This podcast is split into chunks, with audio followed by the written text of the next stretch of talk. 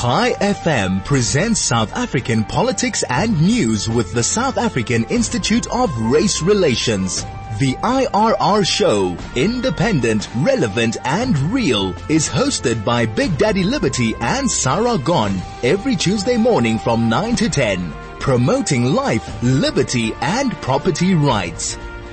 Good morning, everybody. Molo Sanbonani. Hello. How's it? Shalom. You're listening to the IRR show, proudly brought to, brought to you, of course, in partnership between the Institute of Race Relations and Chai FM. Welcome, guys. And, uh, I'm not alone in studio, of course. The ever wonderful co-host of the show, Sarah Gon is in studio. Good morning, Sarah. Good morning, Sifli. Oh, excuse me. Sorry. It's early in the morning. How are you doing though? I'm otherwise well. Fantastic, fantastic. And good morning to you, the listener. Thank you so much for joining us. Remember this show you can catch every Tuesday between 9 and 10 a.m. Guys, we have a jam-packed show to you, uh, for you today. Let me talk to you about what we're going to be doing today. Remember, our first segment, as always, is we look at the news that was, the news that was dominating headlines that were, that have maybe captured your interest. We will provide some analysis and, uh, have a chat about that. Today we're going to look at quite a few things in our first segment. Lesufi's tweets, prescribed assets, which is, I think, something everyone should be aware of. Um, there's going to be a very interesting judgment today in the Equality Court, um, of, by um, uh, a tweet done by Ernst Roets, a guy from AfriForum, and uh, we're going to look at the army deployment in the Western Cape. We're going to have a chat about these things in the first segment of the show, so you can look forward to that after the break. And uh, of course, our major interview today, the main feature that we always have on the show, is an interview with IRR analyst Gabriel Crause as we look at the attack on um, the Saudis over the past uh, week or so. What are the implications for that in that part of the world's uh, geopolitics? You know, is the Arab League, so to speak, uh, united around condemning it, or are there fractures then? Well, obviously look at what Israel should be doing, as that part of the world seems to degenerate um, into a little bit of anarchy with Iran, um, causing some trouble in that part of the world. So you can look forward to that conversation, and of course, we'll open the lines to you guys. Remember, the studio number here is zero one zero one four zero three zero two zero. You can give us a call if you want to contribute to that conversation a bit later. And uh, of course, hey, if you don't want to do a call, you can telegram us at 061 895 1019. let me do that again. 061 895 1019. Much better. And of course, if you're old school like me, you can send us an SMS and our SMS number is 34519. Sarah, Yes. um, how's your morning been so far? Uh, my morning has been amazing. Amazing in the sense that I've been watching a little bit of the ongoing saga of the attack on the Saudi oil field. Yep. And I think this is bigger than it's being made out to be to a large, uh, I mean, if you think about the fact that the biggest oil-related story ever was with the 1973 oil, pro- oil, oil price rises uh, following the uh, uh, Yom Kippur War. This this is this is huge. It's huge because it can it it almost can only certainly have been either Iran or an Iran Iranian proxy that that uh, that launched this attack. So that's really, I think, that, without doubt, the most significant news. Um, we're going to talk about uh, Panyaza Lesufi and uh, his thoughts on private education, which are less than edifying. and uh, I've, I've, I've looked at that. And as you say, the interesting thing about the Ernst Roets uh, matter that we're going to look at is the context in which it arose after the um, finding by the Equality Court that the old flag should be um, if not banned, circumscribed to a large extent. Absolutely. Um, I, you know, just maybe as I quickly go through this, um, you know, one of the things that really interested me, um, this, this, in terms of this week, uh, has been, it, where exactly we're headed in terms of the news cycle. We, so we're going to have a good conversation around, um, you know, where the news cycle is at the moment, what people should be looking out for, and uh, some of the big ticket items that we're going to have a conversation about. So I don't know if we're heading to an ad break right now. Uh, oh, looks like we're not. So in that case, let's get straight into it. Um, Sarah, interesting news week. Um, let's begin at the top one, which annoyed me, I think, to great ends over the weekend, and I tweeted back at him. The MEC of Education in this province, province, um, uh, Lesufi, basically is continuing this almost um, anti-Afrikaans Mm. tirade that he he sort of occasionally goes on and virtue signals this idea linking in his mind that if you're an Afrikaans speaker in this country, you're somehow inherently or prone to racism. And then he tweets, um, you know, invariably in, in this sort of uh, tone. So over this weekend, he um, he retweets an, an image or a video, a short video of Solidariteit. This is a union in this country, an Afrikaans um, union which is launching its own college, um, you know, Afrikaans Medium College, you know, basically meeting the demand for this kind of service. His tweet then essentially implies and says that, ah, you know, look at this, uh, event. They're just setting up an Afrikaans only and racist are his words, um, institution. You know, I, I, I then tweet back, along the lines to say, hey man, I, I don't understand how you can suggest that just because someone is tr- building a Afrikaans medium institution, using their own private funds, by the way, that that's firstly inherently racist and somehow a segregationist, uh, which is what he's implying. Um, and obviously that tweet went a little bit viral o- over the weekend, where a lot of people sort of agreeing with the view that, you know, it's, it's this weird, I, I don't want to call it a war on Afrikaans, but this perversion of language that politicians are going for, where they basically take a concept like a language or whatever the case may be, or culture, and suggest that it comes with, um, some sort of inherent neg- negative sentiment. So in this case, Afrikaans somehow equals racist. And as a last point, and I want to put it to you, Sarah, is we need to be very careful of politicians doing this because what's to stop Lesufi or any other politician in this country then saying something like, oh, well, look at these Shiva colleges. Um, we think because we support BDS as, as the ANC does, um, or, you know, uh, uh, you know, they, they support the uh, quote unquote Palestinian cause, um, we think these Shiva colleges are a, a route to quote unquote evil Zionism. What's to stop a politician from doing that? Well, if you're anything like uh, Panyaza Lesufi, not very much. Um, Lesufi is the MEC for Education in Gauteng, and his tenure has been categorized by leaping in when people accuse a school or uh, school administrators of being racist, and he has a particular animus towards uh, towards Afrikaans schools. And as a result of this, because he lost rather embarrassingly in the, in the High Court when he tried to claim that an Afrikaans school, sorry, I, I just forget the name all of a sudden. I think it was last year, was not admitting kids because they were black, and the the situation was vastly different. He is distinctly anti-Afrikaans. He's a race baiter too. He's a race baiter, and I think he fl- he flights a lot of this to see how it'll come, how it'll play Yeah. out there, and. He's, I mean, here you, you have the, it's, it's bizarre in every sense of the word. It is Afrikaans. It is an Afrikaans university, but it's entirely private. So in, in other words, it's being developed with after-tax money in a scenario, there may be Afrikaans students are going there who are unhappy with the fact that Afrikaans has been essentially diminished as as the medium of education in a number of Afrikaans universities. But that is, even if that's true in the case of some, it's not true in the case of others. And also, frankly, it's private. It's none of Lesufi's business. As long as it doesn't harm anyone in the public, in the public uh, domain, it really isn't something for Lesufi to worry about. And, and really, just just to come back to my major point here, and and it's something I, I'm, I'm if he is listening, lol, and I hope he is. Um, you know, I, I made the point that he's reaching here. He needs to explain how exactly Afrikaans and those wanting to preserve the Afrikaans language is inherently quote unquote racism.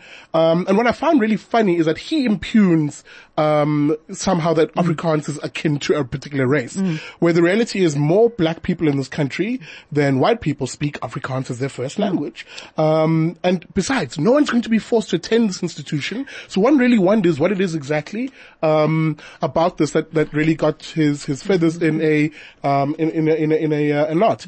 Um, I, just- I I think it's yeah. plain racism. I, I really do. I think because the Constitution provides for the right to um, support and sustain your culture, and that Yeah. would include all cultures, including Afrikaans. Exactly. So it's it's his his whole idea is is racist. I think the problem is is because he's in, in Gauteng, he doesn't really think of or probably care for whether people, in, the majority of people, speak Afrikaans or not. Very quickly, Sarah, Adam, Adam Roets, um, Deputy CEO of the Mm-hmm. AfriForum, um, he's about to hear judgment today. What do we, what do we expect from this? What, what are the com- implications? Implication. Well, basically, he he kept tweeting the old South African flag after it was uh, uh, I don't know, banned by the by the Equality Court. Yeah. And he's been charged with uh, with um, Contempt of court, contempt of court. Yeah. So it, it actually it'd be fascinating to see which way it goes. Absolutely. Guys, we're going to head over to our first ad break and after this we will have a conversation with our guest um, about the attacks in Saudi Arabia. See you now. Chai FM, your station of choice since 2008. Hello, hello, welcome back um, to the IRR show. I am your host, Big Daddy Liberty, and um, I'm in studio, of course, with the co-host and the ever wonderful Sarah Gon. Sarah, just let's quickly recap a um, uh, something what I what I wanted us to finish uh, the point before the break. Um, you know, one other thing I wanted to, us to look at is the army deployment in the Western Cape. It's just been extended for an, another six months, but a lot of people are wondering where's the evidence for its efficacy and its effectiveness. Well, I think the problem is that you, one just hears sort of people being interviewed in the street and the, the older people are saying, what's the army doing here? It's serving no purpose. But kids are saying that they feel safer going to school. Hmm. So maybe it kind of, you've really got to go with the way the kids feel about it in the circumstances. Hmm. If, if it, if the army makes them feel happy in that respect, I think you've got, you know, take advantage of using it. It almost doesn't matter whether it's actually efficacious in any other hmm. way. There's a story in this too, isn't it? It's the idea that the South African police services have been woefully um, under-resourced and just hapless. Um, it's not just an issue of resources, but poorly managed. I mean, for example, we don't see the sort of level of visible policing, which essentially is what the army is doing here. It's just being visible, and on the ground. Um, uh, I think we'll have this conversation in uh, other episodes of the show because there's something very important to be said about the state of uh, safety and security in this country. Um, but yeah, let me not waffle away. I do have a very interesting guest in studio today, a chap who I think you guys will really come to like in terms of the depth of his analysis on most issues. This today's issue or today's topic being exactly one of those issues. Um, Mr. Gabriel Crause is a uh, analyst and writer at the Institute of Race Relations, um, and uh, yeah, he's joining us in studio. Gabriel, good morning. Morning, Cecil. Morning, Sarah. Thank you so much for having me, guys. Hi, Gabriel. Fantastic. Homie, let's jump straight into it because I think this topic is super interesting and it will have major implications for not only the geopolitics of that, that particular part of the world, the Middle East, but also the rest of the world, given the economy, you know, how yoked we are to the oil price, etc., etc. Set the scene for us. We're talking about Saudi Arabia. It comes out and says, hey, we've just been attacked. Um, and supposedly it's a group, a Yemeni group that did this, but the evidence just didn't tally up, did it? No, uh, so there's a lot of reasons to to doubt that this was a drone strike coordinated purely by Yemeni Houthi forces. Uh, one of them is the number of locations that have been hit, somewhere around 19. Apparently, only 10 or 11 drones were used. Uh, the sort of distance between the the, the where the drone pilots would be flying them from if they were Yemeni based and where they were active uh, is dubious. Also, the direction that the drone, drone strikes take, took place in makes it seem much more uh, likely that it was came from an Israeli, an Iranian direction. And finally, there's been some evidence sort of doing the rounds on the Facebook and the social media, and it has been uh, on some credible uh, uh, news sites of. Uh, material that seems to have uh, been the byproduct of a missile fusillade that was used in this attack. Uh, all of that sort of puts doubt around the question, uh, doubt to the claim by the Yemeni Houthi group uh, that they were responsible for the attacks using only drones without the assistance of the Iranians. It also puts doubt to the claim by the Iranian government that they had nothing to do with the attack. Of course, from the American point of view, because no one would know better what the real answer to this question is than the U.S. military, than the Pentagon. Uh, it's hard to tell exactly what they have to say because you sort of have to filter it through the Twitterverse. Uh, so you've got President of the U.S. Trump saying, "Well, uh, you know." We know who it is, but we're not telling you. And then you've got uh, Pompeo uh, saying that it Who's was the Secretary of State, of The course. Secretary of State saying that it was the Iranians. Um, and then you've got uh, journalists asking the, the president whether it really was the Iranians, and him saying, "No, no, no, none of us have said that. No one would ever say that."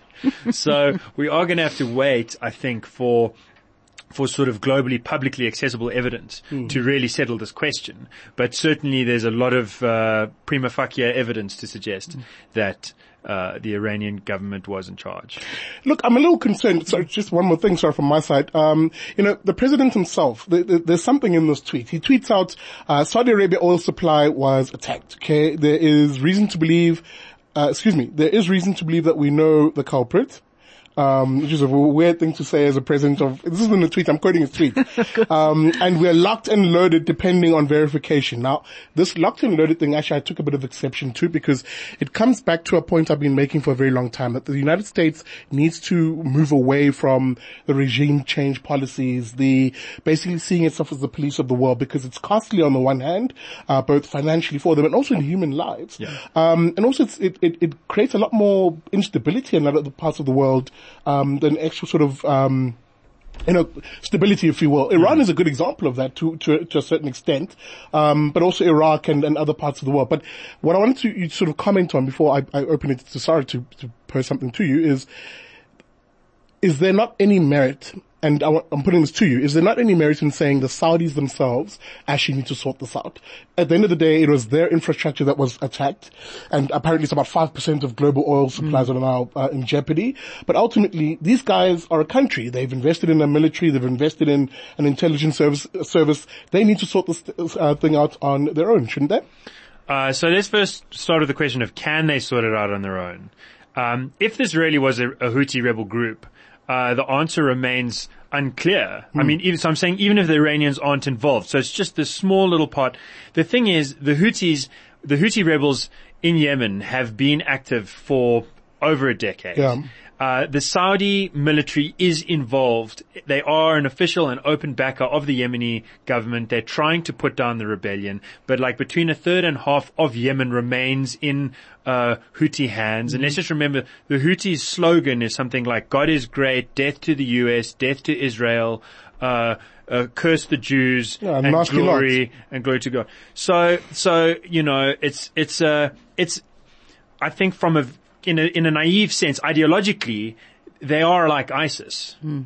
right? This is this is a totally fundamentalist, totally pernicious mm. uh, rebellion uh, that that that does damage to stability in the region and to the world. Mm.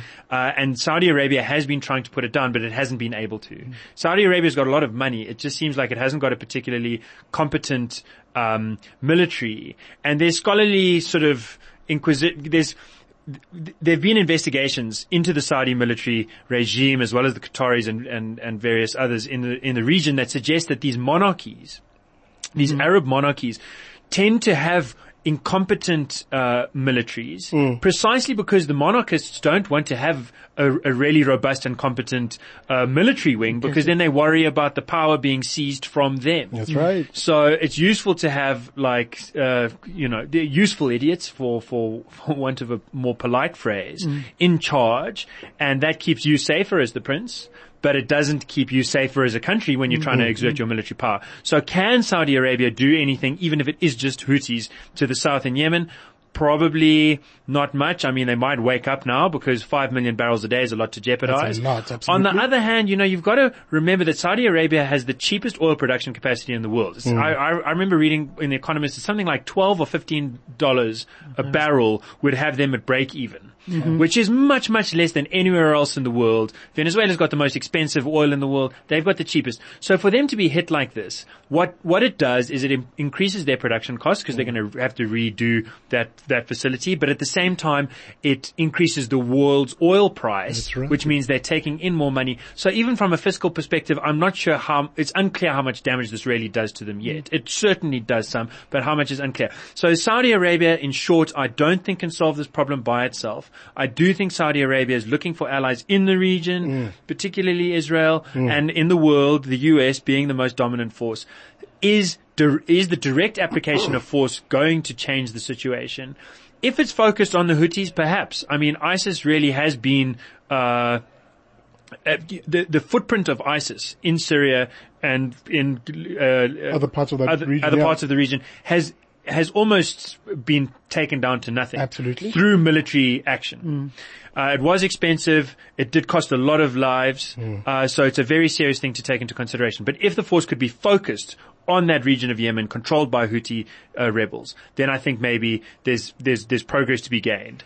If Iran has pulled the strings here, then the equation totally changes because Iran is a is a serious force. Iran Iran's regime cannot be, I think, undone from outside in a sustainable way uh, at at, a, at at any kind of decent cost to life and tr- to to blood and treasure.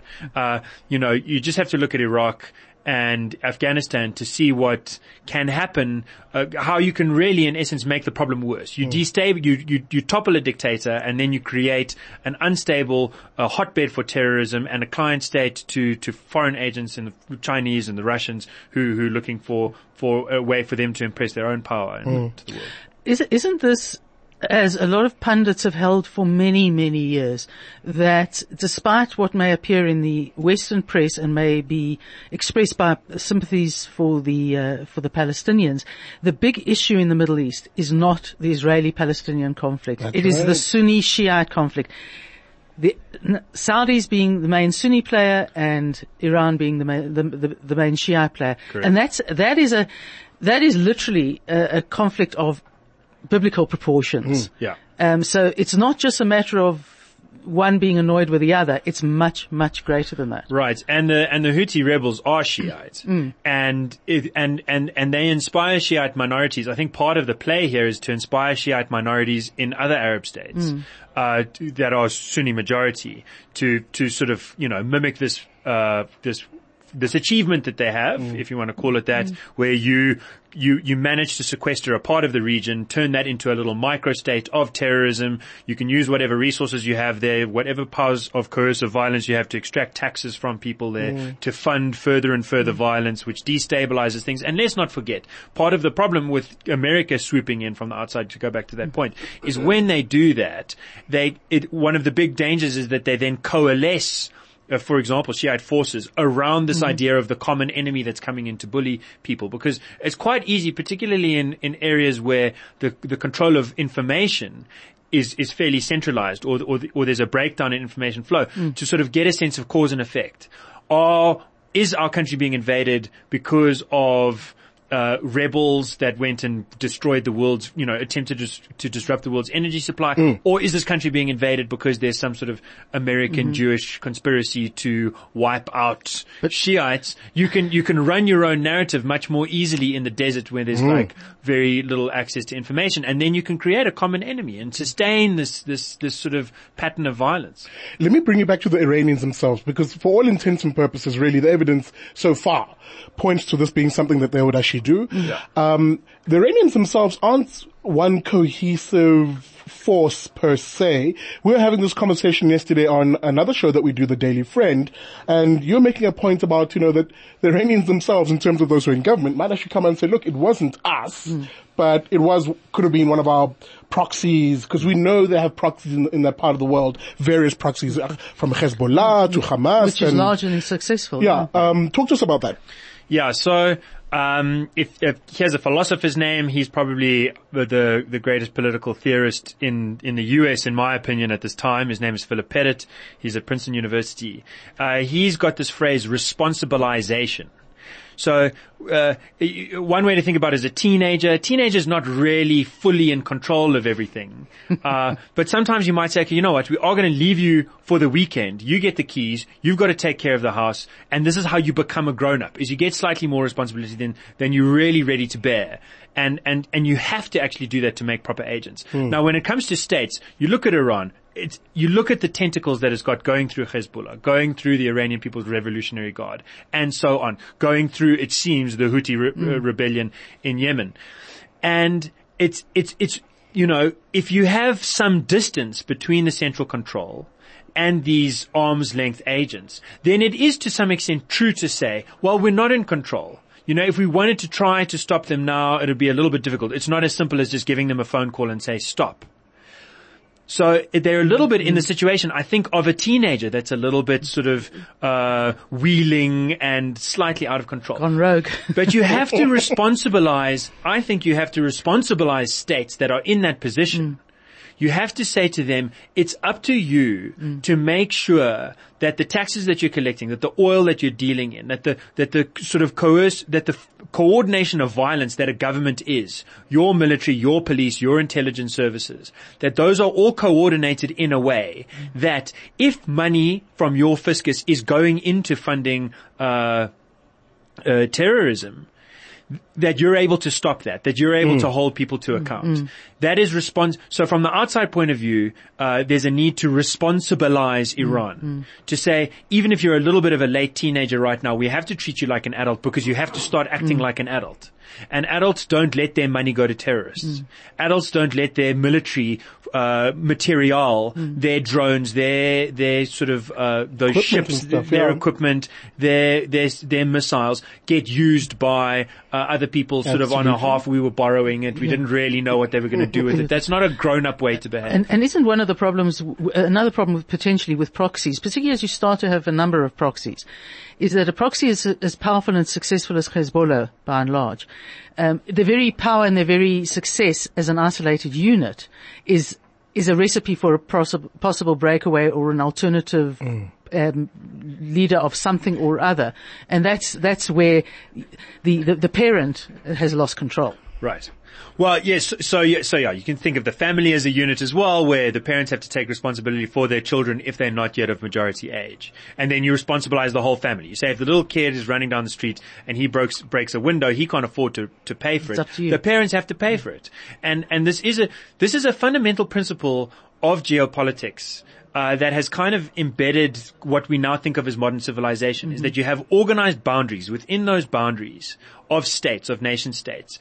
You have centralized governments that take responsibility for certain levels of coordinated violence. They take responsibility for making sure that the police and the criminal justice system is putting crooks behind bars, and they take responsibility for making sure that they're that the the material that they gather in order to mm. do that isn't misused. Mm. And by the way, if I can just make a small connection to South Africa, one of the terrible things about the violence in the Western in the in the Cape Flats is the number of police detained guns mm. that were then sold to gangsters by the police Yeah.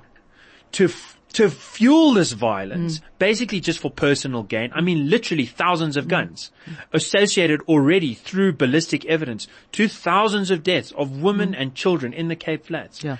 Operation Impi was the program to to to uncover this, and some cops were put behind bars, but it was kind of uh, it looks like it was crushed years ago. Has it come back? One one searches. one searches in vain for evidence that Operation Impi has been resurrected. And so, I mean, I think part of the reason that you've got the, the military going in there is a sort of attempt to responsibilize the police, but I think they, they, they're missing the target Yeah. a little bit. You really need to get to the, to the core of the issue. Anyway, uh, Um, yeah. Let me bring you back to I w- maybe a point I was making around why I'm skeptical of any call for you know sort of outside parties to get involved in this. Um, at least in the initial sense, um, you want the region to be able to respond to these sort of uh, issues, so that you build stronger partnerships in a region like that. Um, even partnerships that begin to break old stereotypes. So, so for example, we've seen Israel really begin to warm up relations with a lot of countries in Arab League countries in that, that part of the world, from Bahrain to um, the Saudis. Even they've improved that relationship. Um, very briefly, um, can what is Israel's role in this? Does it come out and say, you know what? Uh, Iran's been a big problem. We're going to support you in uh, crushing this particular uh, in- incursions into your sovereignty as, as as as the Saudis. Yeah, I think that Israel's Israel is the real key player here. Because Israel has the military competence that Saudi Arabia lacks, and Israel has uh, every reason to to further ramify an already established sort of warm relationship that they have with the Saudis, and not just with the Saudis.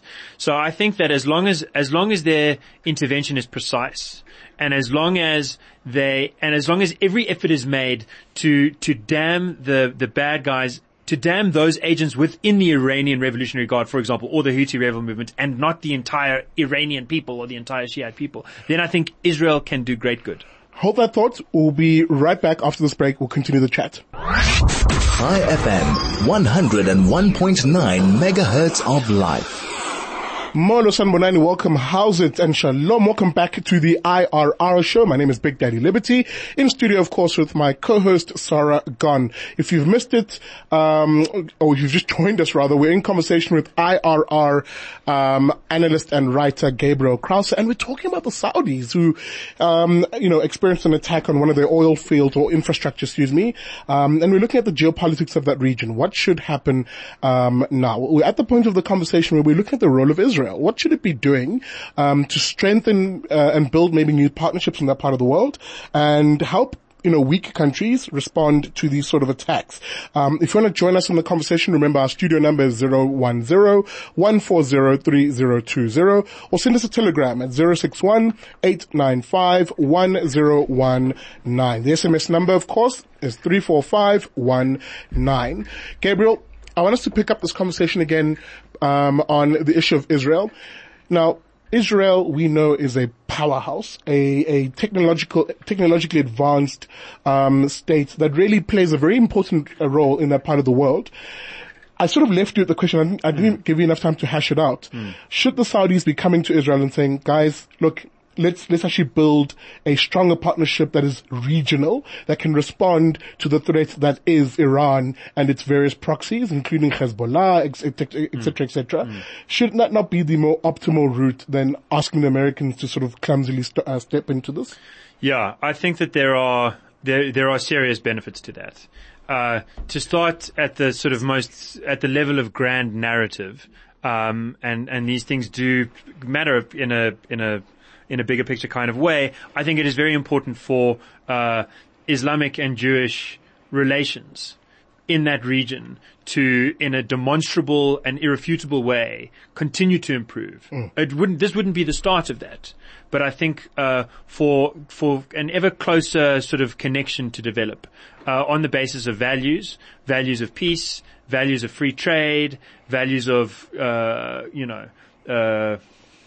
Uh, Liberal values. liberal values, yeah. Also values of, of, of taking serious hard looks at, um, at proponents of wanton violence, at, at those who are prepared to use terror and destruction in order to get short-term, short-winded gains. I think I think that kind of connection is important. I think at a at a sort of basic uh, geopolitical realpolitik level, um, there is there is, as I mentioned earlier, a nice overlap between Saudi Arabia's uh, abundance of natural resources, its its its relatively well developed clout within the region through diplomatic ties to various of its neighbors, and Israel's extremely competent military uh, and intelligence services. And and remember, we started with this thing about the the US being in the best position to know from an outside point of view.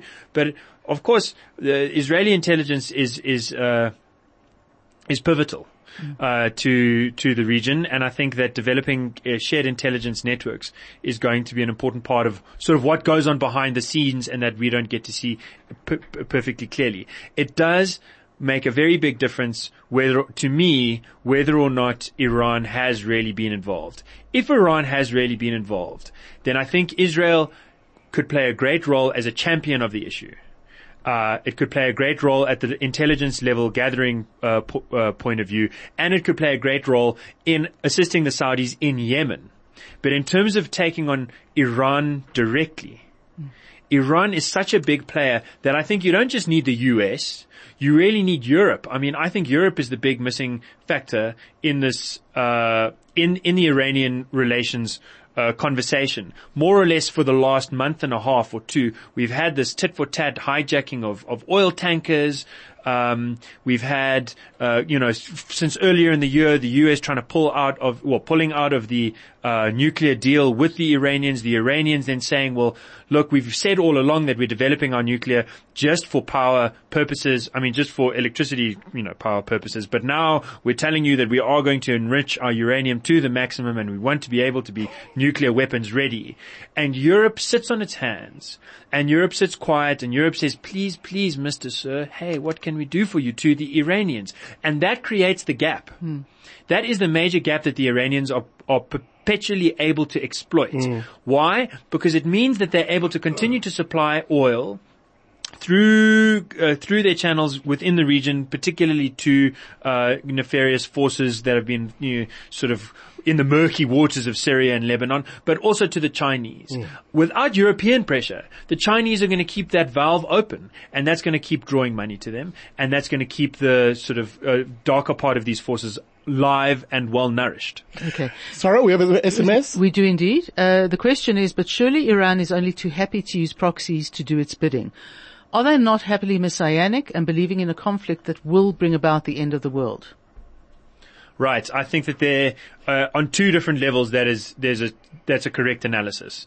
Uh, at the level of basic ideology, it is true that there's a, there's a fundamentalist force that really does believe in, in some kind of divine reward in the afterlife for those who can bring about uh, the end of times now. And at a geopolitical level, the Iranians are well incentivized to increase instability, increase violence, increase tensions, and decentralize power further and further. Uh, the more that that happens, the the more likely it is for um, intervention not to take place from the uh, Saudis, from the Israelis, from the US, from the Europeans, because it's just too costly and risky. Or if that intervention does take place for it to fuel further violence, to fuel this common enemy narrative, uh, that is the only way that sort of talentless zealots are able to hold on to the the reins of power and and and continue to fund their their sort of monochromatic uh, lives of of hate and uh, well, they're quite tedious lives. I mean, they'd be terribly boring if it wasn't for the fact that they were also killers.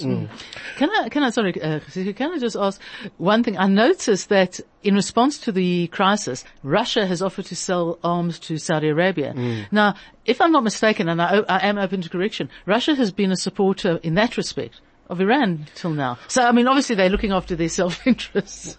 Well, you know, if you, one of the great things about being an arms dealer is that you can sell to both sides. Uh, and I think that the Russians, uh, since, since the fall of the Soviet Union, uh, have, have rarely missed an opportunity to, to make do a, that. to make a quick buck out of, or, or any kind of, uh, short-term gain out of the global instability. Gabriel, tied up for us um, as we sort of look at the last minute and a half of this conversation. Um, looking forward, this is obviously going to play out quite significantly in the global economy, and I think we're going to see that trickle through in the oil price eventually. Um, but as you conclude, talk to us about what needs to happen from this point going forward. Yeah, so I think that probably this attack, uh, as as as dramatic as the images are, is not likely to result in any kind of military action against Iran. I think that it's going to be somewhat of a tactical gain for them. It's going to increase the oil price for their producers as well, for their sales. That's going to be tasty. Uh, I think that in order for that short-term win for Iran to be counteracted in the medium term, uh, two things need to change. Uh, one is that uh, Israel and Saudi Arabia need to more vocally and more uh, incontrovertibly sort of stand together and coordinate their response, particularly against the Houthi rebels in, in Yemen. And Europe needs to shift its attitude from taking uh, whatever flack it needs to take in the hope that, you know, if you get slapped in the face, eventually you'll come to an agreement and, and, and, and really standing on principle and saying, you know, some things are not acceptable. And if you're going to keep up with this, then it's not going to last for you. Absolutely. Gabriel Crause from the Institute of Race Relations. Thank you very much for the analysis. You can find Gabriel at www.dailyfriend.co.za. Chai FM 101.9 megahertz of life. Molo Sanbonani, welcome. How's it? And Shalom, welcome back. Wow, I hope you enjoyed that conversation with Gabriel Crause. Gabriel, of course, is an analyst at the IRR, and you can find him and all the other analysts on that show, uh, excuse me, on that, in that, um, institute at the Daily Friend website. Um, just log on to www.dailyfriend.co.za for all your news, analysis, and opinion from those chaps. Um, as we sort of wrap up the next sort of three minutes or so, Sarah, in our last segment, um, let's look at the week ahead. You know, some of the stuff that we want our listeners to be quite aware of, um, big news ticket items. The first one I have in mind, of course, is the IRR, same organization, will be launching its um, counter to the expropriation without compensation um, narrative. Uh, one of the famous uh, thinkers there, uh, Jeffery, um, is going to detail what alternatives we can do to preserve, firstly, property rights um, in the country and not go down the route of giving politicians the power to take our, our property. The, the thing is that when one talks to um, ordinary people about all these very big issues that threaten to erode rights, you tend to get asked, you know, it's all very well crit- to criticize, which we do very well, but what about putting forward alternatives? And we believe that one must and should and will put forward alternatives to all of these issues, unless of course we're saying that a piece of legislation should just not happen at all. Absolutely. Um, but if, if, if there is an alternative to put, we will put it, and it'll be very interesting to see what Anthea has to say. Absolutely. Um, anything else, Sarah, from your side before I tell I people just, how to I, reach us? I just think that in general, and it is a bit of a, a general topic, is the question of national health insurance. Yeah. Um, we have probably nothing good to say about it, and we have a whole lot of reasons why. We've written extensively And on it. alternatives, as you say. And alternatives, and the alternatives are, shall we say, cheap and, and, and really easy by comparison. Hmm. So that is a subject that is going to become bigger, particularly because it affects absolutely everybody. Absolutely. One of the points just overarchingly that I, I want to make here is that whenever you hear any of our analysts at the IRR speak, um, we always talk about essentially how we can place power away from politicians in the state and into the hands of individuals and families. So whether it's the NHI, expropriation without compensation, um, prescribed assets, or even safety and security, how do we advance um, the rights and privileges of individuals and families and communities and move away from this idea that politicians should run and control everything. Um, guys, thank you so much for listening. Remember, if you want to find us, um, you can do so by going on to the Daily Friend website. That's www.dailyfriend.co.za. You can follow me, your favorite fat boy, Big Daddy Liberty, on any of my social media platforms, whether you have Facebook, Twitter, or YouTube. Just search Big Daddy Liberty. Remember, I put out a show every week on Wednesday called The Big Liberty Show. This week, I look at expropriation without compensation. Excuse me, I look at prescribed assets.